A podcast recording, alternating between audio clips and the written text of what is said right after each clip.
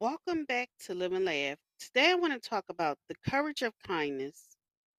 The courage of kindness is a concept that highlights the bravery and strength it takes to show kindness to others, especially in difficult or challenging situations.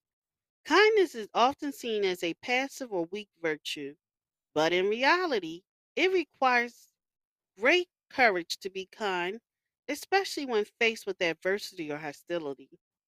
When we show kindness, we're not only making the world a better place for others, but we're also demonstrating our own inner strength and resilience. It takes courage to show kindness to someone who has hurt us or to stand up for what is right, even when it's not popular or easy.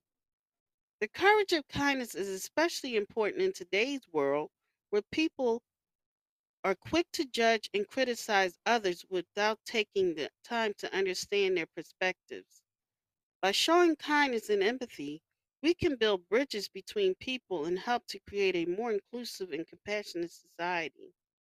In addition to benefiting others, the coverage of kindness also has numerous benefits for ourselves. It can help reduce stress, increase happiness, and improve our overall well being. By showing kindness, we're also setting an example for others to follow and inspiring positive change in the world. In conclusion, the courage of kindness is a powerful concept that reminds us of our strength and bravery it takes to show compassion and empathy to others.